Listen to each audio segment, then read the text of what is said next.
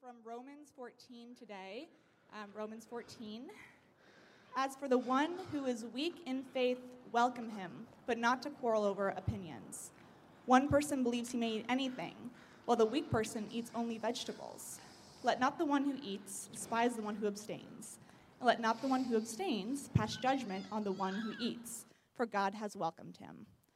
Who are you to pass judgment on the servant of another? It is before his own master that he stands or falls, and he will be upheld, for the Lord is able to make him stand. One person esteems one day as better than another, while another esteems all days alike. Each one should be fully convinced in his own mind. The one who observes the day observes it in honor of the Lord. The one who eats, eats in honor of the Lord, since he gives thanks to God, while the one who abstains, abstains in honor of the Lord and gives thanks to God. For none of us lives to himself, and none of us dies to himself. For if we live, we live to the Lord, and if we die, we die to the Lord. So then, whether we live or whether we die, we are the Lord's. For to this end, Christ died and lived again, so that he might be Lord both of the dead and of the living. Why do you pass judgment on your brother? Or you, why do you despise your brother? For we will all stand before the judgment seat of God, for it is written, as I live, says the Lord, every knee shall bow to me, and every tongue shall confess to God. So then each of us will give an account of God to himself. Therefore, let us not pass judgment on one another any longer, but rather decide never to put a stumbling block or hindrance in the way of a brother. I know and am persuaded in the Lord Jesus that nothing is clean in itself, but it is unclean for anyone who thinks it unclean. For if your brother is grieved by what you eat, you are no longer walking in love. By what you eat, do not destroy the one for whom Christ died. So do not let what you regard as good be spoken of as evil. For the kingdom of God is not a matter of eating and drinking, but of righteousness and peace and joy in the Holy Spirit. Whoever thus serves God, Christ is acceptable to God and approved by men. So let us pursue what makes for peace and for mutual upbuilding. Do not, for the sake of food, destroy the work of God. Everything is indeed unclean, but it is wrong for anyone to make another stumble by what he eats. It is good not to eat meat or drink wine or do anything that causes your brother to stumble. The faith that you have, keep between yourself and God. Blessed is the one who has no reason to pass judgment on himself for what he approves. But whoever has doubts is condemned if he eats, because the eating is not from faith. For whatever does not proceed from faith is sin. This is the word of the Lord. Thanks, Claire. Well, good morning. Good morning. Um, thank you so much for joining us. Welcome to Sedaris. My name is Ryan. I'm one of the pastors here.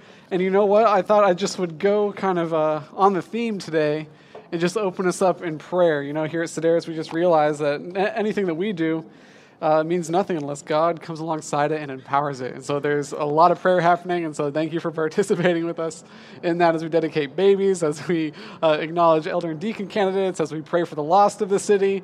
Now let's just pray for our time together, okay? Um, Father God, as we open up your word today, um, as we open up the Bible to explore what you have revealed to us about the universe and how it works, uh, what you have revealed to us about ourselves and how we work, what you have revealed to us about your plan of salvation through Christ, through your gospel, what you have revealed to us about yourself, God. We just ask for your help.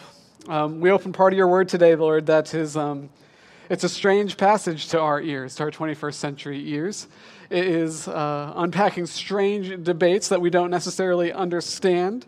But I ask that you would give us minds to understand it today, Lord. I ask that you would give us um, stomachs that can, that can handle your scripture, that we might be able to hold it within us, that it might minister to our hearts and point us towards you and stir up our affections for you, one another, in the world. And so I just pray for my brothers and sisters here today. God, would you help us uh, stay focused in this outdoor setting, God? And um, we just uh, expect you to do uh, great things through our time together right now.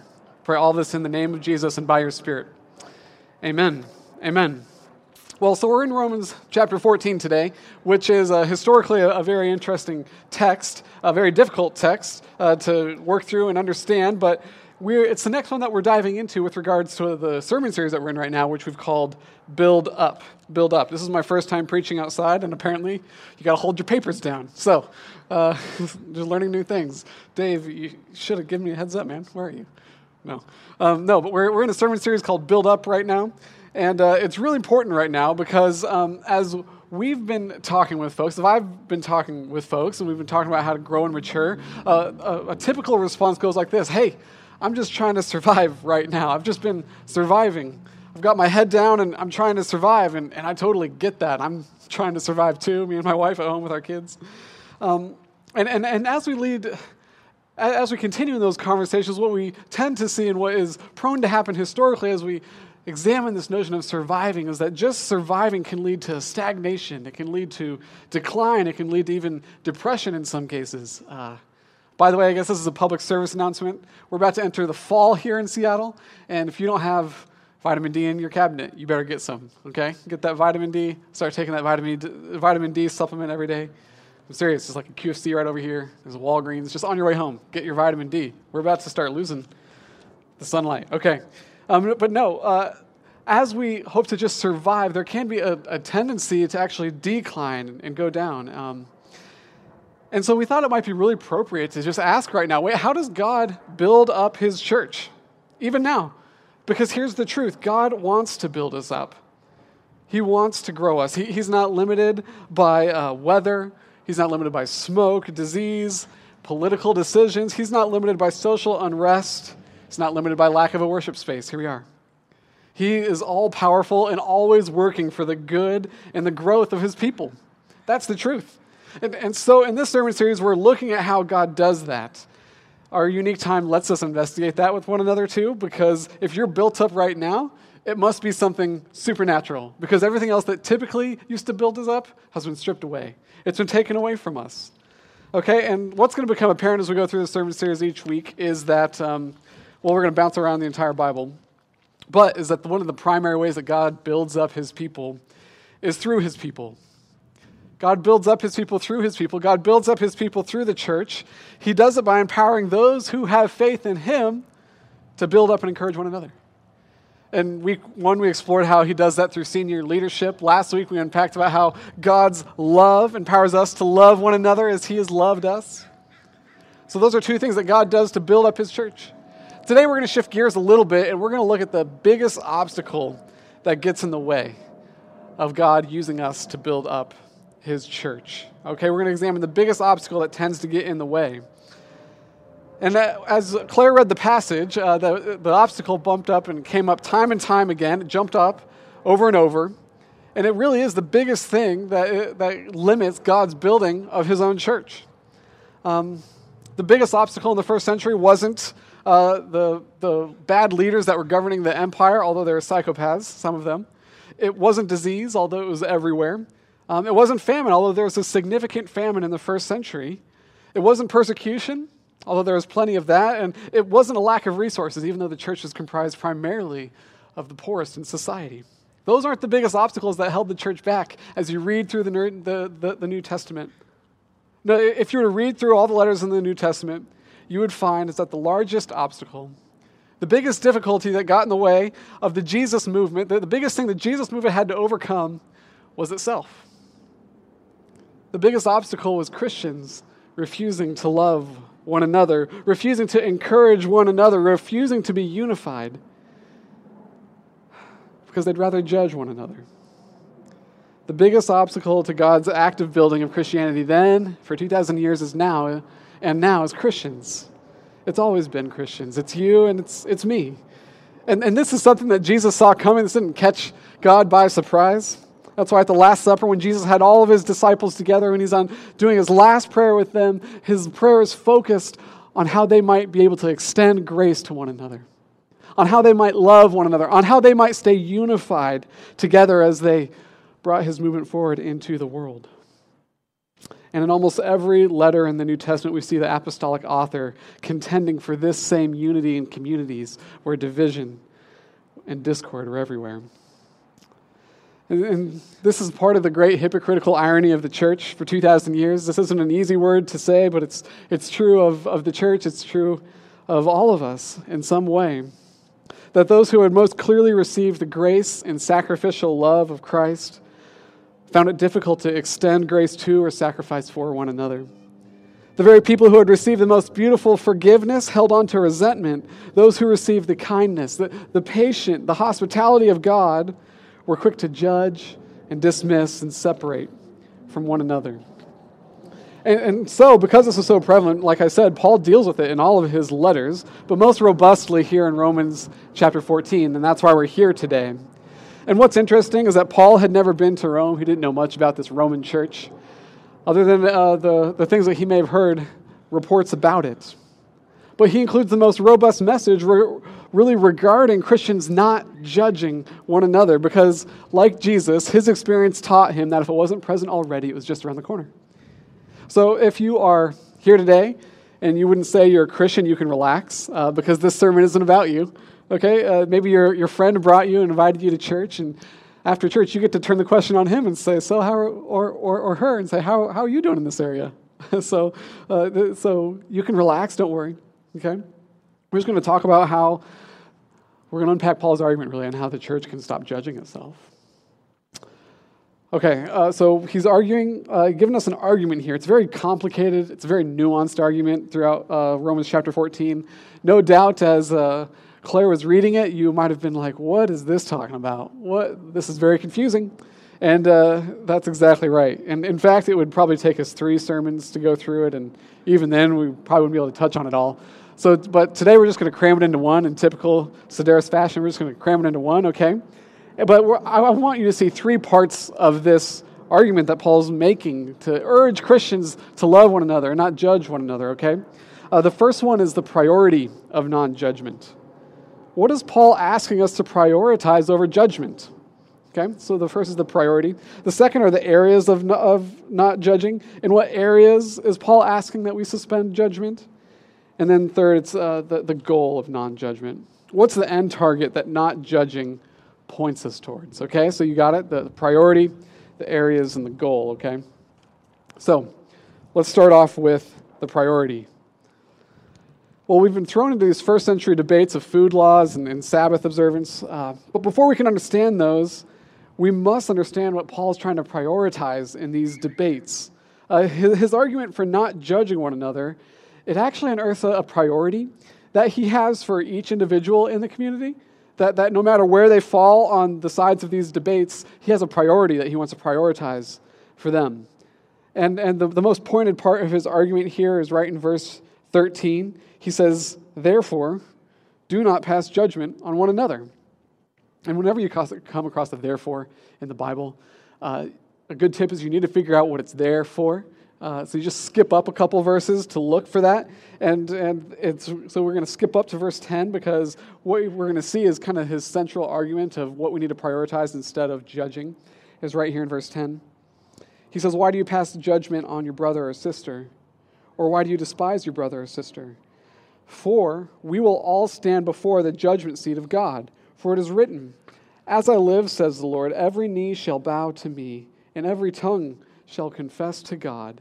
So then, each of us will give an account of himself or herself to God. Now, this is really fascinating because Paul says that the central reason for not judging one another is because each of us individually will stand before God one day and give an account for our, our actions. But, but he's not saying don't judge because you will have to stand before God and confess your judging of your Christian brother or sister to him one day. He's saying don't judge someone else because that person has to stand before God one day and give an explanation for his actions or their actions. How strange. And, and he isn't saying that we shouldn't judge them because God will judge their actions one day. Instead, it's actually turned around. There's a confessing where the person is confessing to God. And instead, he says that each of us will give our own account to God. And that's a very interesting wrinkle.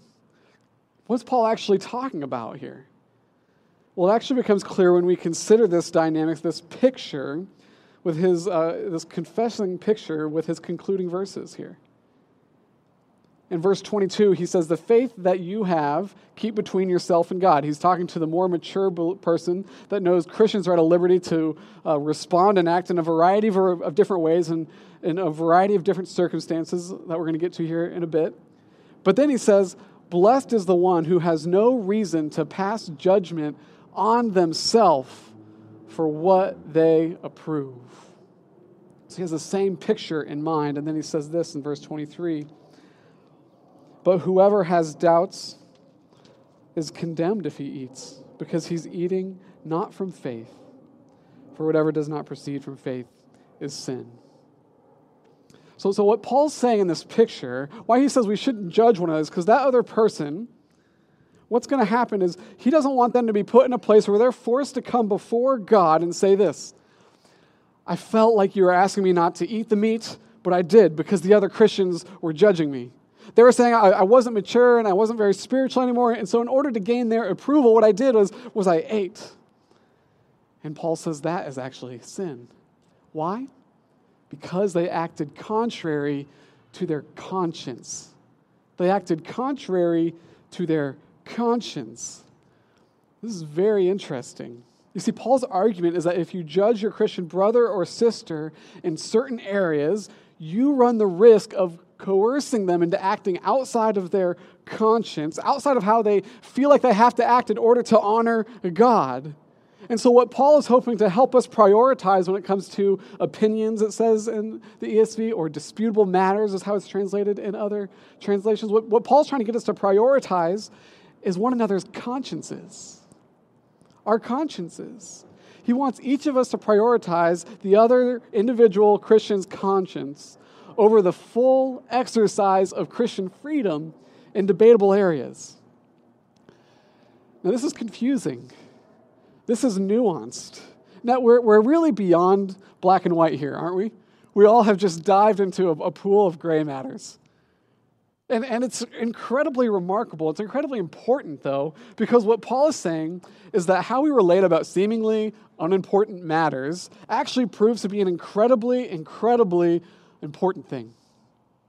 So he's saying, don't get pushy and match your convictions that are other than the truth of the gospel, that are other than sin, onto other people's lives. Why? Because you're going to run the risk, the risk of making them act against their conscience, which will destroy them, is the word he uses. You could also translate it, that which will tear them down before God.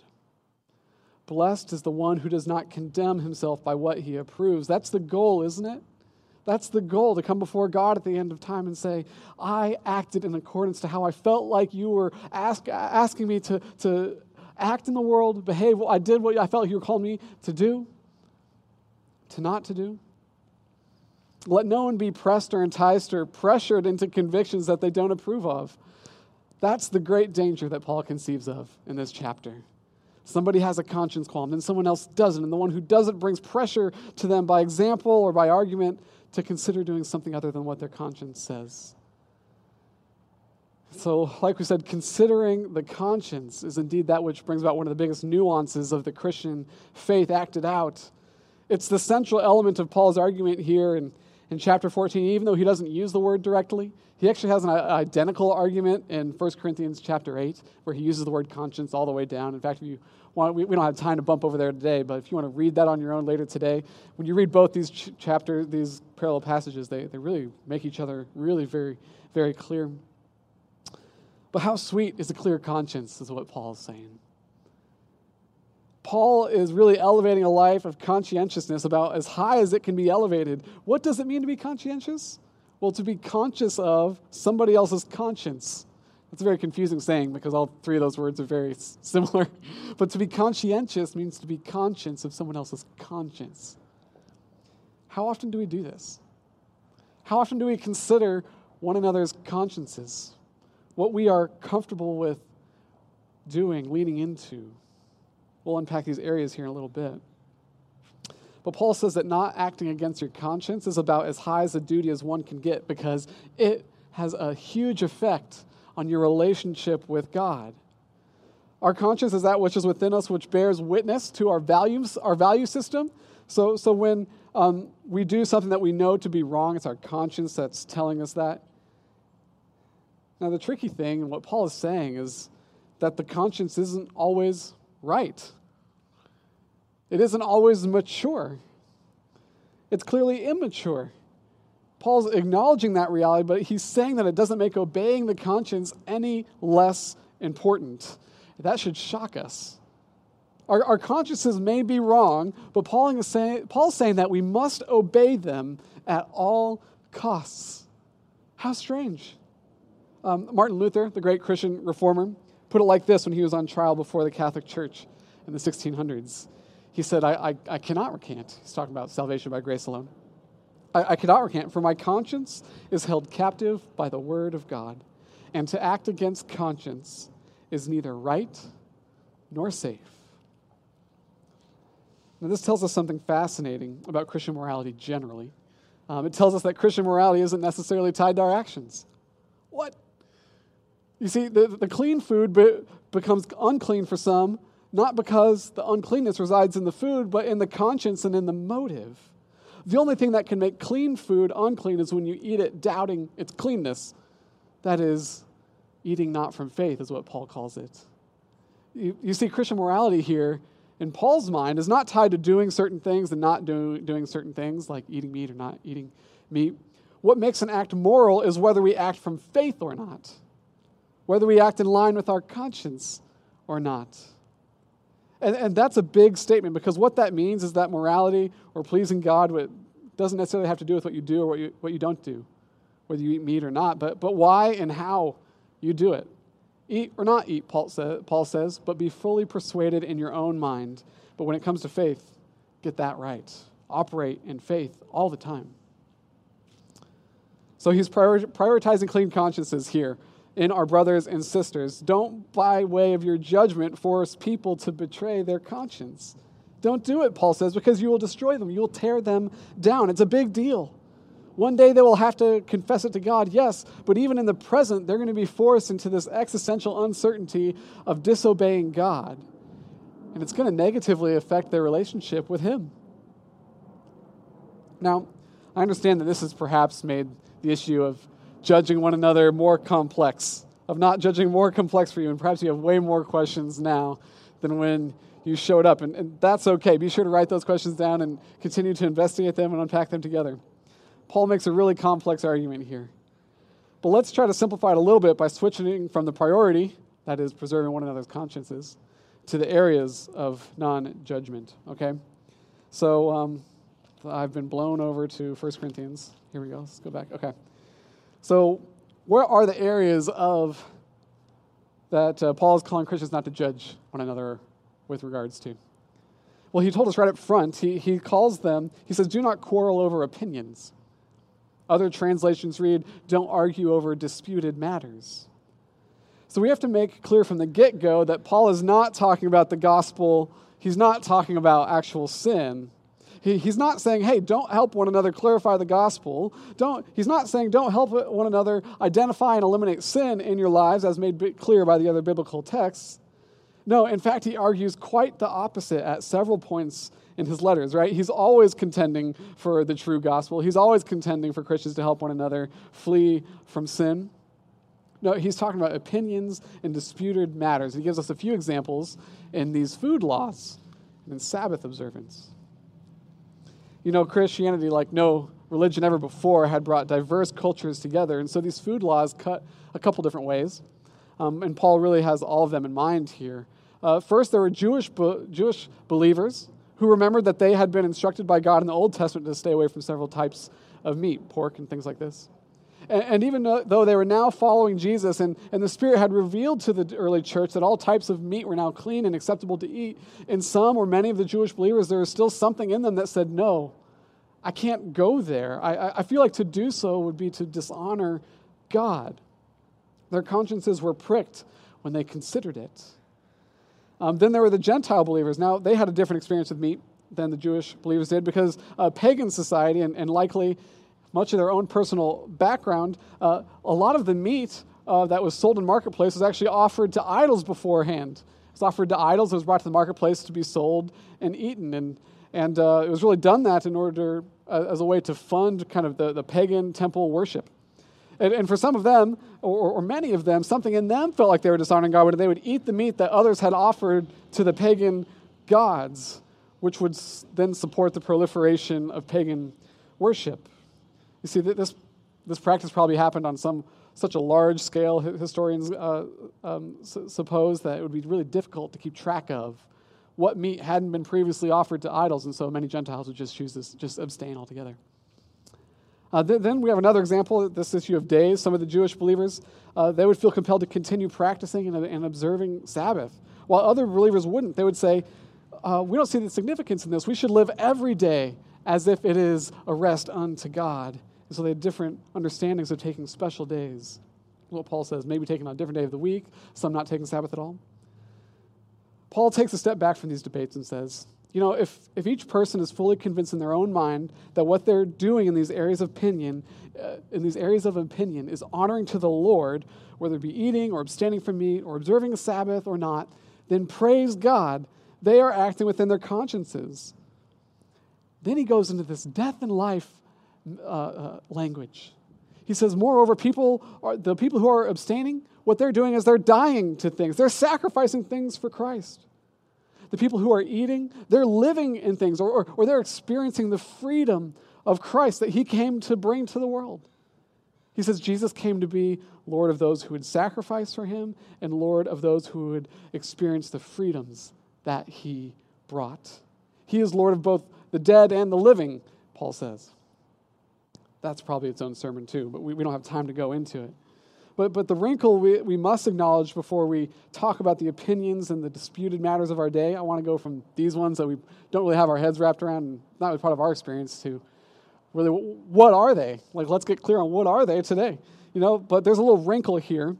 Um, Paul's making it very clear that is what is most important is that our actions in these disputed matters, they should not come, or matters should not just come from our conscience, but our conscience that is trying to honor and please God. That's the conscience that gets, that he's trying to encourage here. He actually comes back to it time and time again.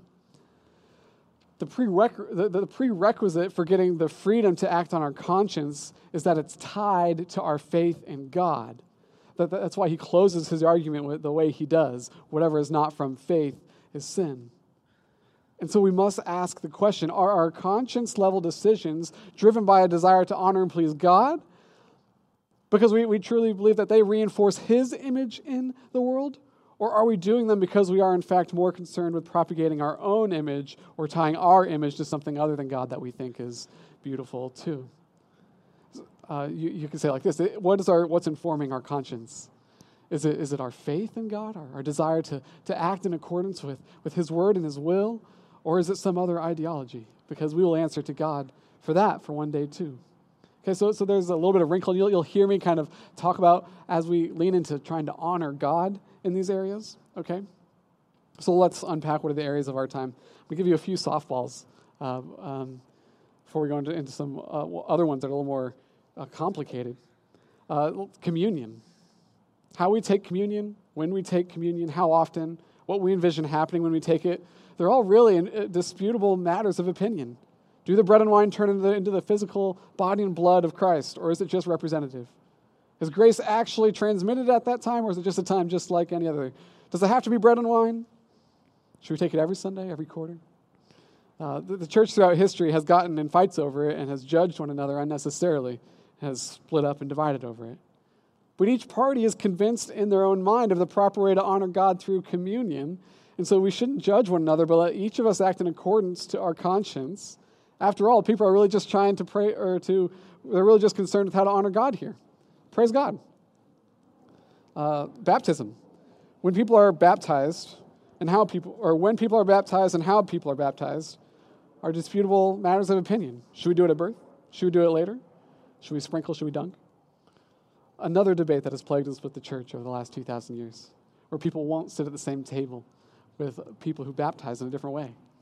Freedom in Christ says that baptism can happen in any way so long as it's from faith.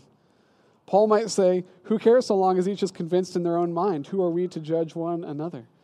Let each person be convinced in their own mind so long as they are focused on acting in faith and honoring God. So, communion, baptism, there's no reason why we can't be friends with other churches who do things different ways. We must be unified. And unfortunately, our disunity that has come about because of these two issues, ugh, it's done such discredit to a loving God who wants his people to be unified. Let's move on to some other things. Um, careers and industries. For many people, uh, their consciences are pricked when they consider working in the alcohol industry or the entertainment industry. And so they actually sacrifice perfu- uh, pursuing jobs in those sectors to, in order to honor God. For others, their, their freedom in Christ says that it's okay to work in any industry, except probably the, the sex industry. But they must not judge those who feel as if they can't try, who, who, who, they must not judge those who feel like they can't and try to change their minds on the subject because then those whose consciences that are urging sacrifice, they're compromised. And, and likewise, those who are sacrificing shouldn't call those who are operating in freedom to restrict themselves. You see, both are good things. Each of these has a sacrifice element and a freedom element. And Paul says Christ is both Lord of the dead and the living, those who are sacrificing things, those who are living into freedoms. Um, boycotts. This is a really big one for us here in, in Seattle. Uh, some people's uh, consciousnesses are pricked when they consider that the things that they purchase might profit questionable corporations. And so they sacrifice purchasing their products in order to honor God. Now, to, to, to honor God, not necessarily look good to others. They, they truly see it as a way of honoring God. Now, now, freedom in Christ says this is a debatable issue and it's okay to get a ride share from any place. It's not sinful to eat chicken sandwiches made by certain fast food chains. Uh, after all, Paul ar- ar- argued that Christians had the freedom to purchase meat that was proliferating pagan worship. You see, sacrifice and freedom. Now, with the subject, we get a cool wrinkle too. That is, if you are with a friend and, and one of you says, you know, I'm, I really feel uh, really pricked with regards to taking riding Uber right now, um, then take a Lyft with that friend instead. You know, there's a, an element here. You, we don't push people to go against their consciences. But also, the Uber protester should not judge their Christian brother or sister for using Uber when they're on their own. Um, how about this? Um, coronavirus. How we respond to coronavirus is a disputable matter of opinion, is it not? Sacrifice in Christ says that some people's consciences, their consciences, stress that in order to honor God, they should give up the communal things they love in order to lower the risk of transmission. Freedom in Christ says that it's okay to move about the city as our governing heads have allowed in this time. Freedom in Christ says it's okay to get on an airplane, it's okay to gather in crowds outside. It's permissible to act within the mandates of the governor that he has provided in restaurants, bars, salons, heck, even churches. But if your conscience is pricked to stay away from these areas in order to honor God, you must. You must. And we must not judge one another as our consciences direct us towards sacrifice and freedoms in different ways in this area, even now. How different would this community be? How different is this community from the world? Um, politics. To venture here uh, in, in this city, in this setting, at this time in the election cycle, with this election, in our extremely polarized landscape, um, might be unwise or exactly what we need. So um, let's dive into it, okay? Uh, in, in, sharing here, I actually don't want to add anything to the conversation here. I don't want to spend a, a ton of time here. I just want to point to the work of others, actually, uh, who are operating with this nuanced level of understanding re, re, um, regarding how to bring Christians together, even those who might have different opinions in politics. Um, a guy named Jason Giboney. Uh, don't forget that name. Uh, it won't be the last time you hear it, Jason Giboney. Uh, he's a black author of a book entitled Compassion and Conviction. He's the founder and president of the AND campaign, which draws from the premise of the book uh, that he wrote that Christians need compassion and conviction to enter into the, the public, highly politicized realm. Um, and I really know you're going to hear his name again uh, because while he might be young, um, he's incredibly intelligent. He has magnificent oratory skills, and he has such a prophetic voice for the Christian church um, in these days. And as, as I listen to him talk, I, I can't help but just connect the dots between what, how he talks, what he talks about, the, the, the level of intentionality and intelligence that he speaks with, with uh, the late Dr. Reverend Martin Luther King Jr. as well. I mean, it's really profound. But his and and came and campaign, it aims to equip and challenge Christians on both sides of the aisle, both sides of the political spectrum to reapply the, the compassion, the conviction of Christ in public. Uh, it, it urges Christians to set aside their partisan differences and come together on the common ground of biblical principles and engage politics through the lens of neighborly love. A robust neighborly love that he says can only be accomplished at great cost to the self and by taking a stand against the ideological orthodoxies of both conservatism and progressivism in order to pursue Christian orthodoxy. He truly is a peacekeeper in this arena. Um, he'll say things like this um, At some point, the gospel always comes into conflict with our cultural preferences and with the fictional cultural narratives that we've created to tickle our ears and flatter our tribes. He says we're, we're too willing to give our politicians free reign and blank checks to pursue whatever they want, so long as they agree with one or two of the policy points that are most important to us. And most pointedly, we live in a society where advocating for the unborn and racial justice is apparently just too much to ask of the American partisan mind. And really, what the conclusion that he forces is that whichever party you vote for is a disputable matter of opinion. Because similar to food laws and Sabbath, neither ideology is synonymous with Christian orthodoxy. You can't get there. There are Christians on both sides of the aisle who feel that their position is one that's honoring to God as well. Are there not Christians whose consciences, whose consciences would be pricked if they voted red? Are there not Christians whose consciences would be pricked if they voted blue? But freedom in Christ says that we can vote for whoever and whatever. Moreover, the scriptures actually tell us that no matter who comes to power, God is the one who has sovereignly instated them to accomplish his means in the world. That's a big statement, and one that needs a lot of unpacking and is very nuanced. A lot of conversation. We don't have the time to dive into it today. But we must not judge one another and coerce one another to act against conscience, because we will stand before before God's judgment one day for it. So now prior, prioritizing the conscience, exploring these areas, okay? We're done. We're closing the book on the areas. This is all great, but it doesn't get to the heart of the issue, does it? The question is how do we deal with each other now? How, as a church, do we relate to one another being so different from one another? How do we do it? Well, it's by focusing on the greater goal that not judging actually allows us to pursue together. Verse 17.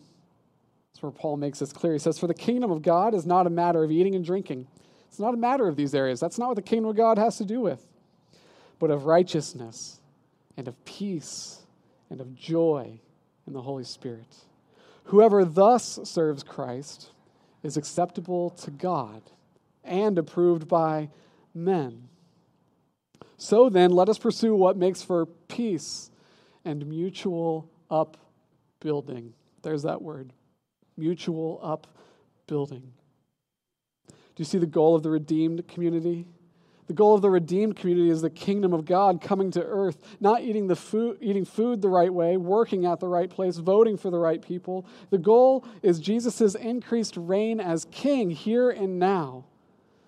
And the great thing is, our consciences don't have to be aligned for that to happen. You see, there, there's competition among kings in the world, and, and people judge kings and leaders by the peace and the joy and the righteousness that their followers experience. Uh, Queen Sheba shows up in the Old Testament in, to Solomon's kingdom, and she says, How happy are your servants! How joyful are your people! You must be the wisest king. Your kingdom truly is the greatest kingdom on the earth. And so here's the thing in a time when our country's never been more polarized, volatile, hostile, at a time when there's not only more opinions out there and debatable matters out there, but thanks to social media and its crude uh, political sloganing, its algorithms, people are more entrenched in tribes than ever.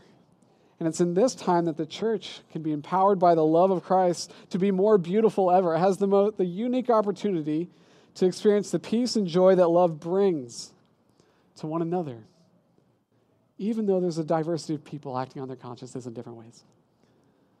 The, the other option to pursuing the kingdom of God right now is to let our times divide us, just like they are dividing the rest of the world. And, In fact, what a joyful spectacle that would be to Satan. It, it would, it's his goal to see that those who have separated themselves from the world to actually fall in pieces among one another. Our discord would really be his melody in that way. Now, I want to be clear here, too. Focusing on the kingdom doesn't mean that we sit the sidelines on public engagement or anything like that. It just means that it forces us to ask different questions as we interact with the public realm. It means we're connected to a more powerful source of love when interacting with others. It keeps us grounded in what we learned in 1 Peter over this last year that we are sojourners and temporary residents. Meaning we're different, yes, but we're still residents nonetheless. And so the call of God for his people in all times and in all places is that they seek the welfare of the cities that they're in.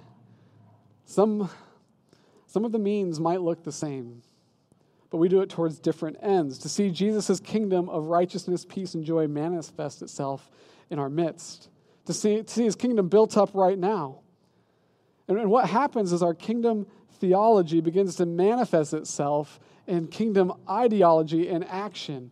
Not the other way around, where our conservative or progressive ideology influences our ideas of what the kingdom should look like. So, what does that mean? It means we converse in the real world instead of online, friends. It, it means that we see the whites of the eyes of the person in front of us and therefore we cannot dehumanize them. It means we dive uh, into deeper conversations with one another that aren't focused on what do you think about X, but how are you doing? Where are you struggling? What is God calling you to? How can I help? How can we pray that God's kingdom flourishes in one another's lives?